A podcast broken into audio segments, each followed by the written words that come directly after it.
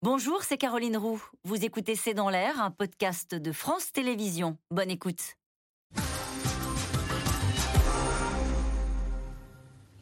Une question de Nathalie en Gironde. À vous écouter, on pourrait presque trouver cette femme d'extrême droite néo-fasciste sympathique, non? Anaïs Ginori bah, non, je, honnêtement, elle, elle, fait peur, on, l'a dit, mais après, il faut, pas, il faut dire la vérité qu'elle elle, elle, a une capacité de communication, elle en a fait un atout dans sa campagne électorale, ce côté populaire que rappelait Pascal Perrineau, donc euh, c'est ce qu'elle a mis en avant et elle a joué sur ça. Elle a quel rapport avec la presse? Elle a, alors, elle a été journaliste dans, dans, sa, dans sa jeunesse. Et euh, elle a un rapport. Euh, en fait, les, collègues qui ont suivi Matt, euh, Giorgia Meloni dans la campagne disent qu'elle a une communication très verrouillée. Elle donne très peu d'accès à la presse. Elle était vraiment. C'est d'ailleurs pour ça que il y a une part de mystère dans cette femme. On va, on va vraiment comprendre qui elle est là, à l'épreuve du pouvoir. Elle, elle, a fait cette transformation qu'on a racontée là, et dans cette transformation, elle s'est beaucoup protégée. Elle a vraiment calibré ses apparitions, elle a vraiment calibré ses entretiens. Donc, euh, avec les journalistes, elle a une partie de défiance, mais bon, pas non plus dans l'agressivité ou euh, dans, dans, le, dans, une conflictualité euh, exaspérée comme peut-être Matteo Salvini. C'est ça. Euh, quel est le parcours politique de Giorgia Meloni? A-t-elle des mentors? De qui se réclame-t-elle? Est-ce qu'elle a des mentors? À 19 ans, c'était Mussolini. Après? Bah, disons, il y a eu comme mentor incontestablement à une époque Jean-Franco Fini, qui était donc euh, ce, ce leader de, de, de l'Alliance nationale, qui avait fait la transformation de MSI à l'Alliance nationale.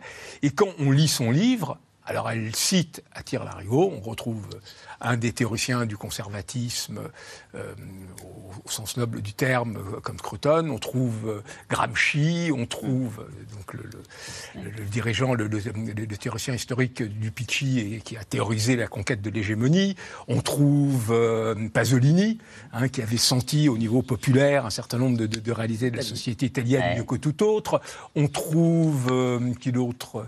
Après, elle, elle est... Alors il y a aussi évidemment euh, Steve Bannon. Steve Bannon oui, aussi, c'est ça. En ouais. fait, Voilà. elle, c'est. Donc c'est extrêmement éclectique. Mais pour en venir à la question de la sympathie, je pense qu'il n'y a pas de mystère. Si quelqu'un est capable, en une législature, de faire passer son parti de 4% à 26%, ouais.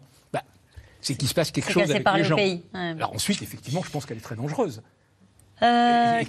Mais voilà. Allez, d'autres questions. Une, une, question de Sébastien en Suisse. Comment une néofasciste peut-elle devenir la chef du gouvernement d'un pays régi par une constitution antifasciste? Mais d'abord, il faut se poser le problème. Fasciste, post-fasciste, mmh. elle n'est plus fasciste. Elle l'a été. Elle l'a été, mais elle n'est plus fasciste. Euh, post-fasciste, qu'est-ce qu que ça veut dire? Ouais. Vous voyez, par exemple, il y a eu un, un président du Conseil, euh, Massimo D'Alema, euh, qui était un ancien communiste. Est-ce qu'on posait le problème à Massimo D'Alema Ah, vous êtes un post-communiste Non, il avait changé. Il avait abandonné euh, euh, l'idéologie communiste et il avait connu une mutation et il est même devenu ensuite ministre des Affaires étrangères. Mais Pascal Perrineau, on a commencé voilà. l'émission en disant qu'elle jouait aussi sur cette ambiguïté en maintenant cette flamme. Oui, mais...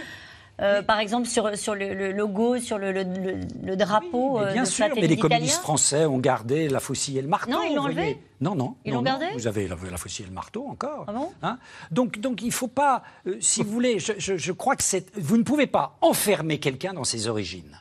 Mmh. politique. Les origines politiques, on peut les contester, on peut dire en effet ça a eu un impact, euh, ça structure, surtout en effet ce type de, de référence euh, idéologique, mais je ne crois pas qu'aujourd'hui on peut la qualifier de néofasciste. C'est une erreur, le fascisme, c'est une réalité, c'est le parti unique, c'est une organisation corporatiste de, de, la société. Où voyez-vous ça dans le programme de Madame Meloni? Mmh. euh, Quelle pourrait être la place de Matteo Salvini dans le gouvernement de Giorgia Meloni? Alors, il rêve certainement d'être ministre de l'Intérieur, il l'a été. Ça m'étonnerait que, le, que...